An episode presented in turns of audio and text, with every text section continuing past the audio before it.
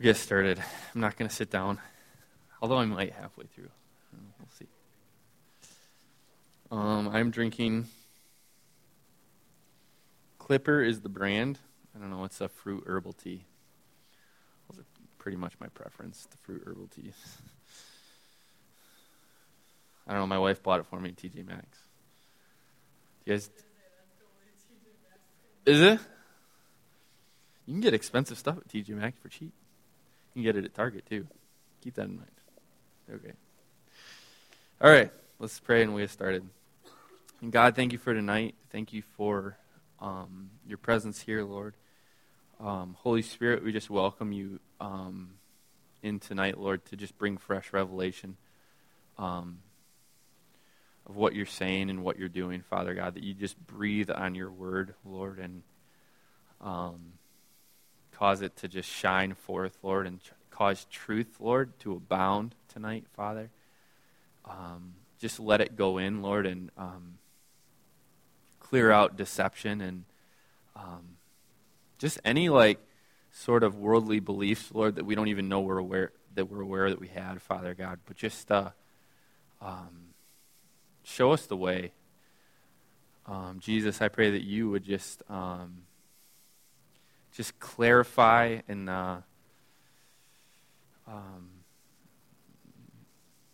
just enlighten us on what you were trying to get through to your disciples, Lord, in this passage that we're going to look at tonight, Father. That you would just show us even clearer what it looks like to live by faith, God. Thank you for your sons and daughters here, Lord. Just thank you for their individual walks with you, Father, and what you're doing in each of their lives, Father. I just thank you, Lord. And bless you for that. Bless our night. Amen. All right, tonight we're going to be looking at living by faith. Living by faith. When I first saw that this was what we were going to be, or what I was going to be teaching on, I was like, whoa, this is huge, you know? This could go a lot of different ways. There's a lot you can talk about when you talk about faith in the Bible.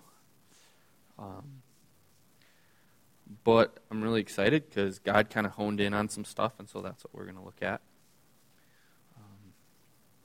tonight. So, first, does anyone have any questions about anything that we've covered in the previous weeks? I know that I haven't really opened it up for that. Did anyone have any questions before we go on anything that's been bugging you at all that we could address at all? Or you can come see me after. Okay, there it goes. Your chance came and gone. It's gone. All right, let's turn to Luke 12. Luke chapter 12.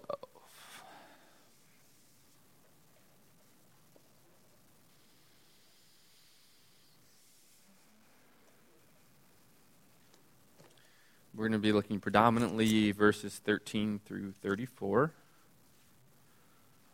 Just to kind of give you guys the context, in verse 13, Jesus encounters a question. Someone in the crowd said to him, "Teacher, tell my brother to divide the family inheritance with me." Jesus said to them, "Man, who appointed me a judge or arbitrator over you?" Then he said to them, "Beware and be on your guard against every form of greed, for not even when one has an abundance does his life consist of his possessions." We're not really going to be looking at greed or anything like that, but we're going to be looking at kind of the bigger picture. Then he tells them a parable, which we're not going to look at either. It's a really good parable. But we're going to skip down to verse 22, and it says, verse 22 says, "And he said to his disciples." So he tells the crowd a parable, and then he turns to his disciples. Jesus was kind of famous for doing this. He would share a parable with the crowd, and then he would kind of explain it deeper with the disciples. But what we're looking at here, I'll give you the context. Jesus kind of sees deeper into this person who's this person asks, "Jesus, tell my brother to divide the family inheritance with me." And Jesus sees deeper, and he's like, okay, it's not just that you want your family inheritance, what's going on? And he's he kind of calls out greed in the guy, which is crazy. And awesome that Jesus was willing to walk in that kind of boldness. But then he also, like, I think he sees even deeper into a root of, like, why is this guy wanting this so bad that when, like, here I am, Jesus, standing before him, and what he wants, what he's thinking about is earthly possessions. And Jesus is like, you know what, maybe this is a good time to turn to my disciples and explain to them how I live and how I operate and, like, how I basically walk by faith. So he launches into it, which we're going to look at in a second. But first, the first thing to kind of know is we were made to seek things as individuals, as people, not Christians, but as human beings in general. We were made to seek things out. I personally think that's why, like, movies like National Treasure, etc., are so popular, because we were made to seek things out. This applies to all of humanity, and it's just a question of what we're seeking. So in verse 29 and 30, we're going to kind of skip ahead, and then we're going to go back, because first we're going to look at what the world seeks out. So Jesus says in verse 29, he says what not to seek. He says, and do not seek what you will eat and what you will drink, and do not keep worrying, for all these things the nations of the world eagerly seek.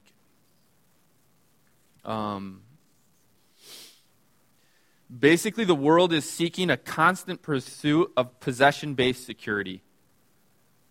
If you're an orphan, if you do not believe in God, or even if you believe in God but you don't think he's your father, your default is to seek possessions in order to build your own security. It's what's going to happen. So you're going to be like, how do I collect as much wealth as possible so I don't have to worry about this? And how do I get a home or get married so I don't have to worry about being lonely? All these things are the pursuit of possession-based security. And so Jesus is like, this is what the world seeks. You guys have seen this, right? In your friends and stuff like that?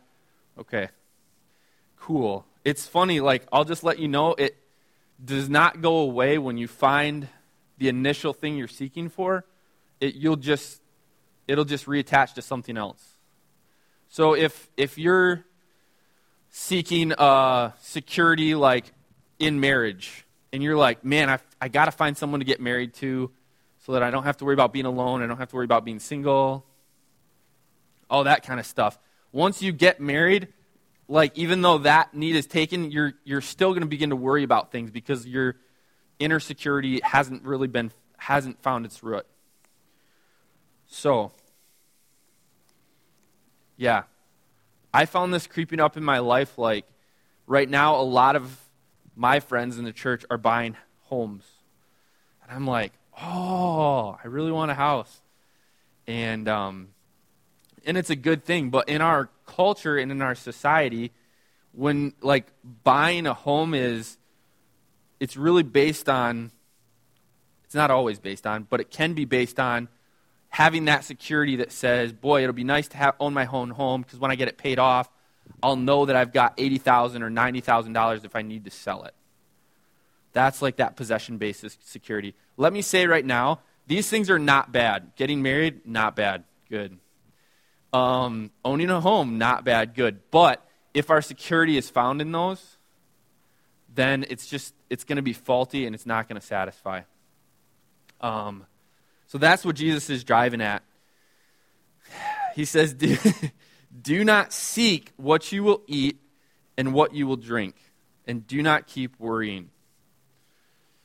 Wow. Do not seek what you will eat and what you will drink, and do not keep worrying. That is a high call. How many of you guys know that's a high call? That is a crazy high call. Oh. How many of you, when you lose your job, your first instinct is to start seeking another job? Yeah? No, just to be honest, I know. That's like, and if you don't, right? Like, your parents / your friends are like, get off your lazy behind and go find a job. because you remaining in that place scares me. Like, go, find security quick. You're freaking me out. It's good for your parents. They need to rest in the Father. Oh, man. Okay, so now we're going to look. I think I covered that pretty thoroughly. Yeah. So that's kind of what the world does. The world is constantly seeking what they will eat, what they will drink,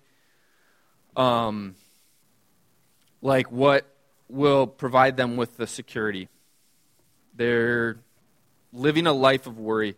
Again, because if you do not have a father that takes care of these things for you, then you have to. You're responsible for your life. That's scary.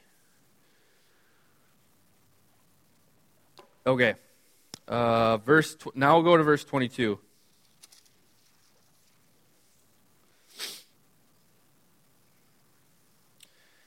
He says, and he said to his disciples, for this reason I say to you, do not worry about your life. So it's kind of like he's going at it again. As to what you will eat, nor for your body as to what you will put on. For the life is more than food, and the body more than clothing. Consider the ravens, for they neither sow nor reap. They have no storeroom nor barn, and yet God feeds them. How much more valuable you are than the birds. And which of you by worrying can add a single hour to his life? If then you cannot do even this very little thing, why do you worry about other matters? Let me see. Consider the lilies, how they grow. They neither toil nor spin. But I tell you, not even Solomon in all his glory clothed himself like one of these. But if God so clothes the grass in the field, which is alive today and tomorrow is thrown into the furnace, how much more will he clothe you, you men of little faith?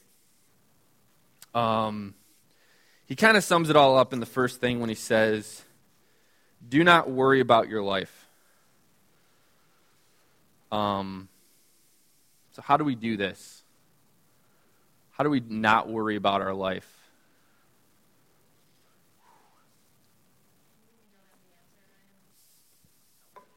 Actually, I do have the answer, but in part.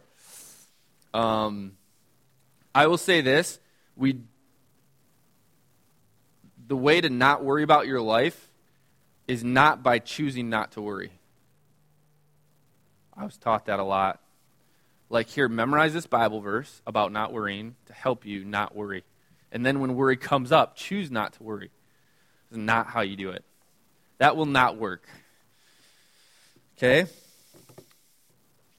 Just so you guys know, too, Jesus, this is so valuable because, like a lot of Jesus' teachings, he's laying out how he lives life. Like, how he operates on a daily basis. This is huge because we want to live like Jesus. Because he was really happy. He had a lot of joy. He didn't worry about his life. Are you guys still hung up on the whole thing about like not pursuing your job? Did that make sense? Because that's offensive. Like in America? Yeah, that's offensive. In America, not to like, it's not an excuse for laziness, but our first response is turning and thanking the Father as we learn to walk by faith. Resting in him, being like, anyway, we'll get more into it. I'm excited. So, how do we fulfill this challenge that Jesus is presenting in this picture of how he's living his life? Verse 24, Jesus kind of gives us a picture of like, he's like trying to explain it to his disciples how they can get it. So he says, consider the ravens, for they neither sow nor reap, they have no storeroom nor barn, and yet God feeds them. How much more valuable you are than the birds. What I'm gathering from that is Jesus is saying one huge piece of the puzzle that you need to get is your value. If you do not see how valuable you are, you're not going to be able to not worry about your life. Jesus is like, simply put, God the Father takes care of the ravens, which if you just stop and think about that, it's pretty crazy on a daily basis. But he's like, how much more valuable then are you? The Apostle Paul put it this way. He who did not spare his own son, how will he not freely give us all things? You guys know that verse. It's in Romans 8. That was Paul getting a revelation of how valuable he was.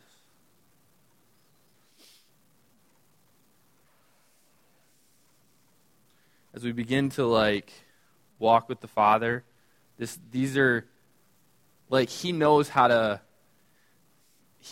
bring you into a walk of faith, and so you guys probably already realize he's been speaking value into me and how valuable I am. He's already probably planted that in you guys' hearts and his lives, whether it's through words of the prophetic words that you've gotten, or maybe just things that he's shown you, verses that he's given you. And so it's part of the reason is he's just revealing truth to you, but part of the reason is he's setting you up to be able to not worry about your life. So the first thing is value. The second thing is found in verse 30. The second key to not having to worry is, for all these things the nations of the world eagerly seek, but your Father knows that you need these things. The second thing is an understanding or revelation that the Father knows. The Father knows.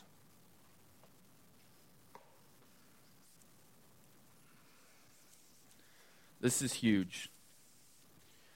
Psalm 139. We're going to look at Psalm 139 because David walked in a powerful revelation of what the Father knows.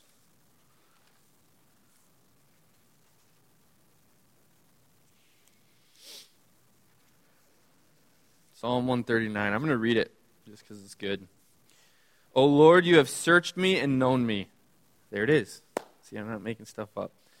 O Lord, you have searched me and known me. You know when I sit down and when I rise up. You understand my thought from afar. You scrutinize my path and my lying down and are intimately acquainted with all of my ways. Even before there is a word on my tongue, behold, O Lord, you know it all. You have enclosed me behind and before and laid your hand upon me. Such knowledge is too wonderful for me. It is too high. I cannot attain it. So David's pouring out his heart in this revelation God has given him about God the Father. Is I know when you sit down and when you rise up. That doesn't leave a lot of room for God not knowing things about David's life or about our life. And so David gets into this, and I love verse 6 because he's it's too wonderful for me. As I think on this, I become it's almost like I'm overwhelmed. It's just too good. How can this be true? This is a hard thing to kind of lay hold of. But as we begin to walk in the revelation of this, it's going to become easier and easier not to worry in our lives. Knowing our value and our Father frees us up to walk in relational security, to live by faith. So remember, we were talking about how the world walks, and actually a lot of Christians walk in possession-based security, where it's okay, I have this, I have these things in my life, I've got this going for me, so I'm good. Jesus is wanting to free us up to this new level that says, the Father knows and values me, so I'm good.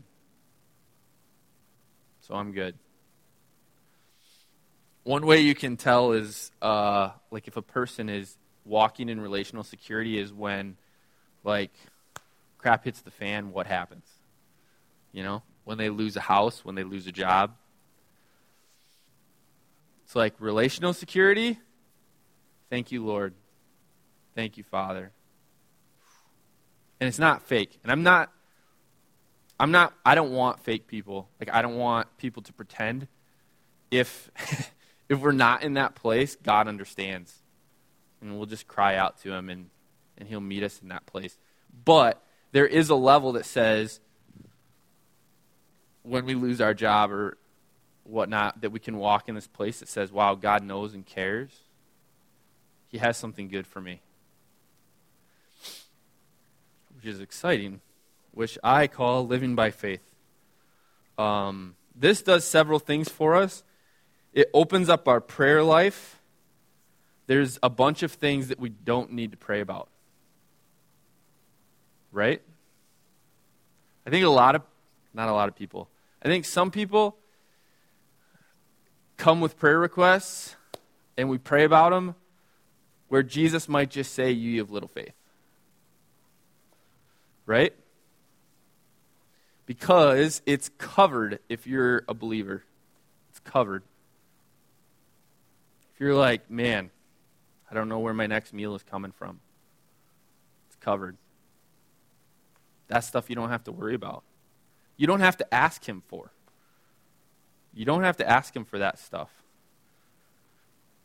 Like, that's a given in the kingdom. Whether you have the faith for it or not, that's a given. Ooh. So this is going to open up our prayer life because it's going to set us free from a bunch of stuff that we don't have to pray for anymore. Okay. If we're living by faith and not worried about life, we're free to also to seek the kingdom. Verse 31. Let's turn back to Luke 12.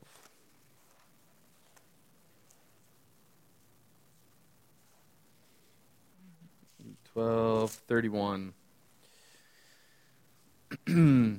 So right after he gets done saying, "For all these things the nations eagerly seek, but your Father knows that you need these things," he says, "Seek first his kingdom, all these things will be added to you.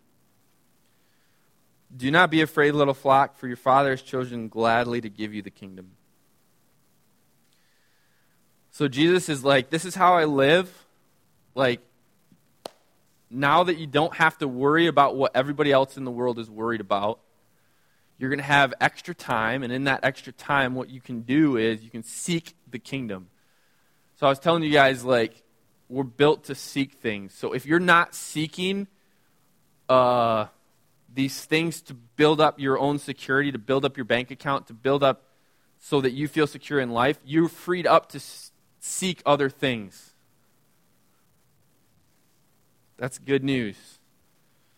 So if you struggled with I really want to be married and to have that security, and you're able to lay that thing down and say, "God, I actually really wasn't trusting you with that. I can lay this at your feet." And it's now, instead of having to constantly look for your life partner, you're freed up to just seek his kingdom, seek his truth. And then God's perfect. Now it's I can actually get you ready when I'm ready to bring that spouse along. You're actually going to speed up the process. It's good news. Really good news. Faith frees you. There you go. Faith sets you free.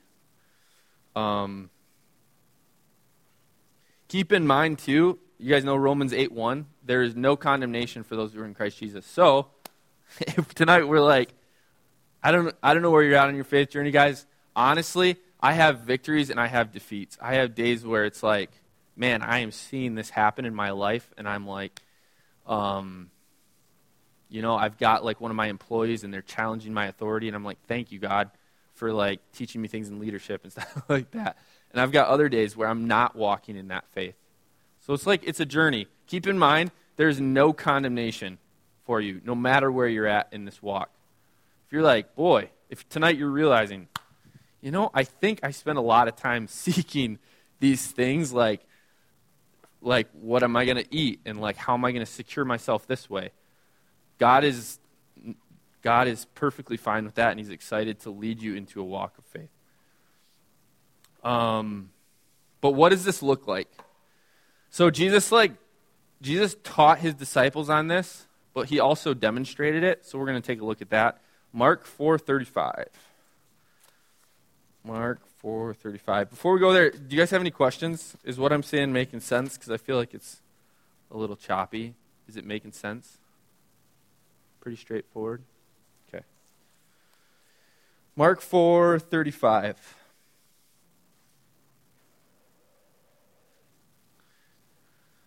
On that day when evening came, Jesus said to his disciples, "Let us go over to the other side of the sea." Leaving the crowd, they took him along. Leaving the crowd, they took him along with them in the boat, just as he was, and other boats were with him. And there arose a fierce gale of wind, and the waves were breaking over the boat so much that the boat was already filling up. Jesus himself was in the stern, asleep on the cushion, and they woke him and said to him, "Teacher, do you not care that we are perishing?" And he got up and rebuked the wind and said to the sea, "Hush, be still." And the wind died down, and it became perfectly calm. And he said to them, "Why are you afraid? Do you still have no faith?" They became very much afraid and said to one another, "Who then is this, that even the wind and the sea obey him?" I love this story. This is a good story. It kind of demonstrates exactly what Jesus taught. So you've got the middle of a storm, and Jesus is asleep on a cushion. I love that it says he was on a cushion. I don't know why, but I like that. Jesus was not worried about his life.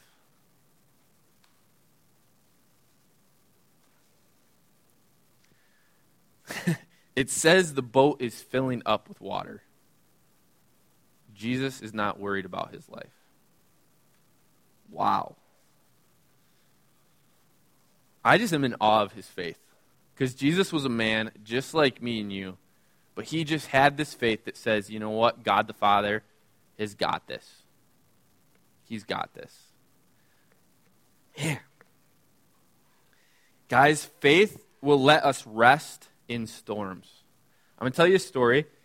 I used to work at American. It was a TV and electronic place, and we got the news that someone had bought us out. Like Household Appliance, that was also on 41, had bought us out. And this is where, like, for the first time, I really saw this in action where, man, like, my fellow employees who didn't know the Father were freaking out. And there was a guy who, like, man, like, we didn't even know for sure that it was happening. He was already, like, buying gifts and dropping his resume off, like, at the other place, like, out of fear. And it, like, honestly, it was a storm because, you know what, there's, like, they have kids to feed, stuff like that.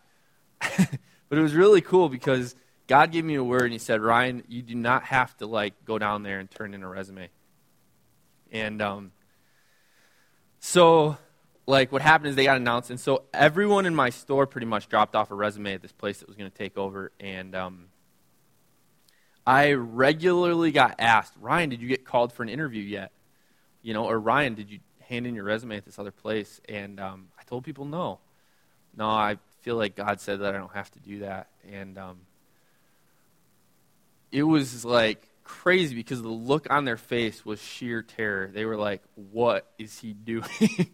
You know, because they knew. They were like, he's got a small family. Like, what is he going to do? And I'll be honest, right? I mean, I held faith. And, like, the day that we closed, I was like, "Corey, like, this is hard," because the time to, like, hand in my resume at the other place had come and gone. And I'm like, "Corey, are you sure?" And this is where it's, like, awesome to have a sweet life partner. And she's like, "Ryan, when you hear something from God, it's true. Like, it's true." And so that was, like, the extra faith boost I needed. And but I really saw for the first time, like, man, like, these people were shaken. They were shaken by this thing, by this storm.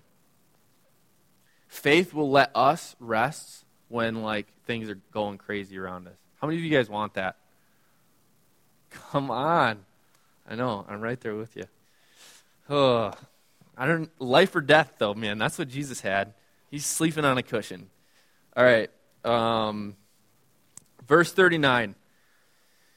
Let's see. Verse 39 says, "And he got up and rebuked the wind and said to the sea, 'Hush, be still.' And the wind died, and it became perfectly calm." Guys, we often have a choice in a moment between fear and faith. We have a choice between fear and faith. When we rest in storms and don't succumb to fear, we're able to see what the Father is doing. I'll say that one more time. When we rest in storms and don't succumb to fear, we are able to see what the Father is doing.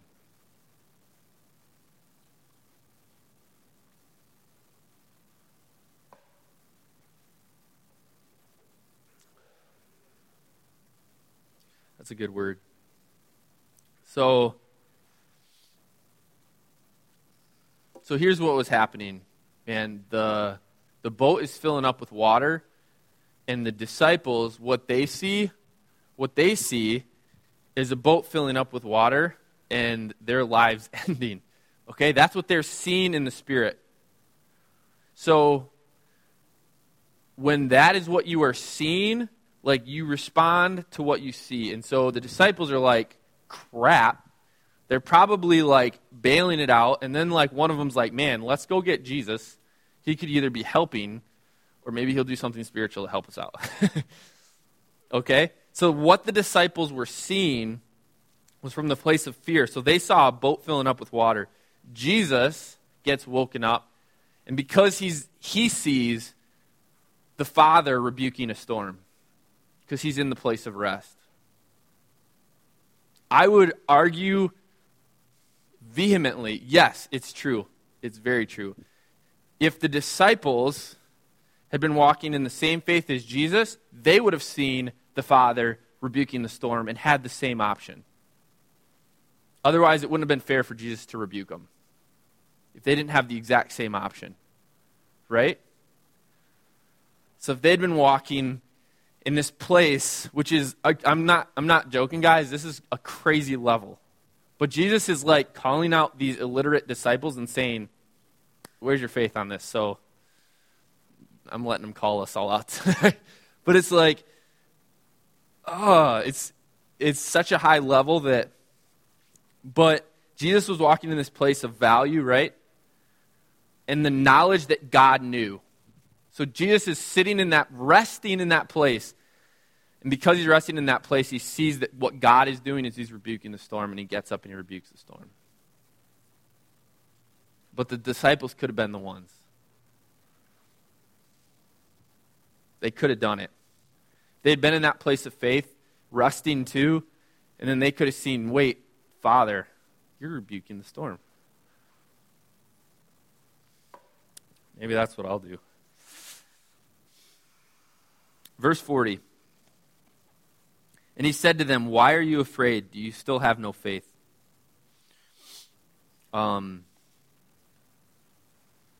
This is an interesting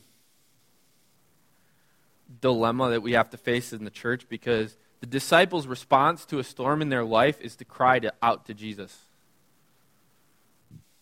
And they get rebuked for it. Oh,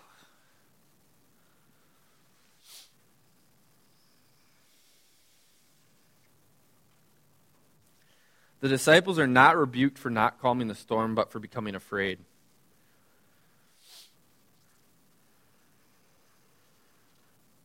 Man, if we can get this as a church, we'll go from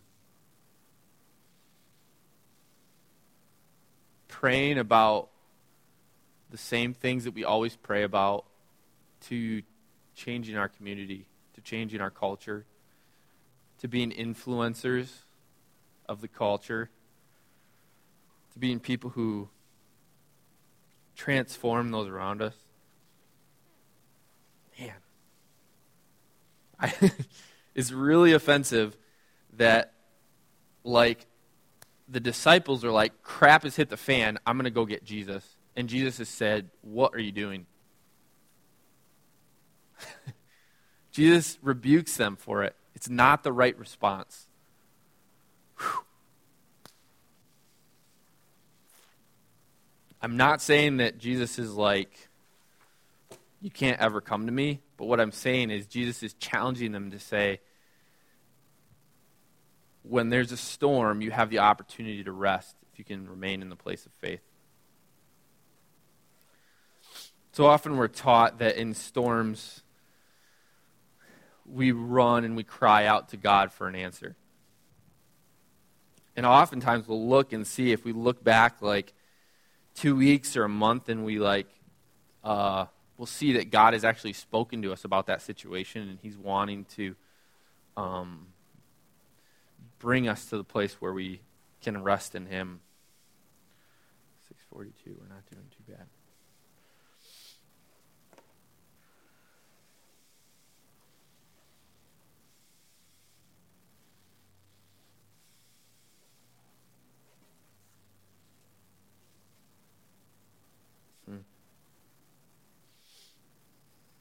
And I really think, like, I've often questioned, like, Jesus, this seems really, really harsh. Do you guys feel that way? Or no? You guys struggle with that sometimes? Where it's like Peter gets out of the boat and walks on water, and Jesus is like, oh, you have little faith. And you're like, oh, man. Seems like you should have been like, Peter, you're amazing. But what I really think is, like, the more and more I see it and the more and more like we understand the heart of Jesus and the heart of God, where it's like he realizes what a cripple worry has on our life.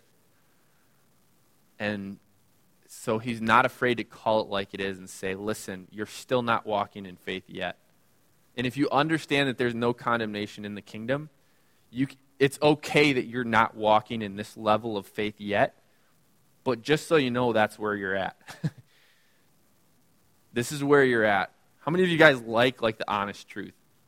Sometimes. Sometimes I like the honest truth. My wife is a giver of the honest truth. Sometimes it's really hard to receive, right? But that's the only place that we can grow from.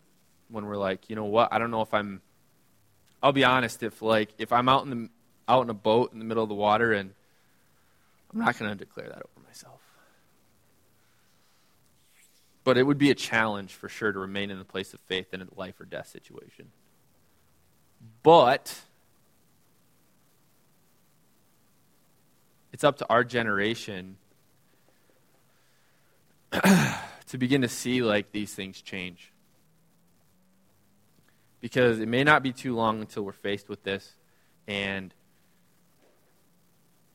the world will be looking to us for answers, and people will be freaking out. You know, if tomorrow the government collapses, and all of a sudden there's, you know, not as much food around as there normally is, a lot of people are going to be freaking out. And we'll have the opportunity, if we're in the place of faith, if we understand our value, right? We understand that God knows the future, he knows the past, and he thinks about me all the time. He knows when I sit down and when I rise up, so he knew this was going to happen. We can rest in that place. It will give us the opportunity to see what the Father is doing, whether it is like reproducing food for the multitudes, right? Because God might want to do that. And if he wants to do that, like, it's just our job to be his vessels to do that. Come on. And we'll see, guys. I don't know, like, more and more, like, our religious liberties are being, like, taken away. How many of you guys realize, like, that the tolerance movement is very intolerant to those who do not value tolerance? Right? That's a good word. So it might be very soon that we have to begin walking in faith. And all I'm saying is, like, let's start now. Let's not wait until, like, crap hits the fan to be like, all right, now I have to trust you, Holy Spirit, with everything. Like, let's start now. And you know what? We're in a great position, because I don't know about you guys, but I don't have a ton of money. And I don't think you guys do either. So it's an awesome opportunity to be like, God, teach me to walk by faith now, because he's wanting to. He's got you guys on a journey, and so I'm confident of that. Let's see. I'm out of time. 6:46. 1, 2, 3, 4, 5, 6.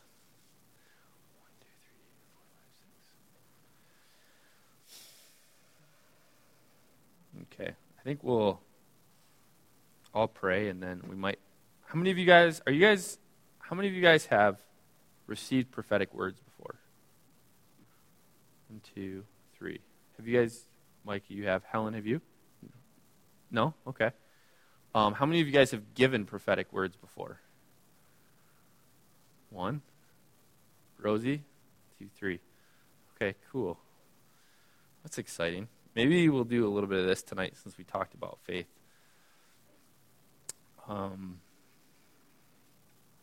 There's really nothing to be afraid of. It's just going to be like listening and saying what God says about somebody. So I'm going to pray, and then I think we're going to do a short prophetic activity, and then we'll be done. So God, thank you for tonight. Thank you for Jesus, thank you for challenging us to live lives of faith. Continue to just show us the keys of what it's going to take to walk in that, God. And Jesus, continue to press us into the place of uncomfortability, Lord, that we would walk in faith, Lord. That we would walk in a true trust in you for everything, Lord, for every day, Father. Give us that, Lord, to walk in, Lord. Amen. One thing I forgot that I remember during prayer is relational security often looks like remaining in the place of uncomfortability. Oh, it is so easy, guys, to walk, have a victory in faith, and then to like step right back into like, okay, I'd rather not remain now any longer in this place of uncomfortability. But I would just encourage you guys to remain in the place of uncomfortability.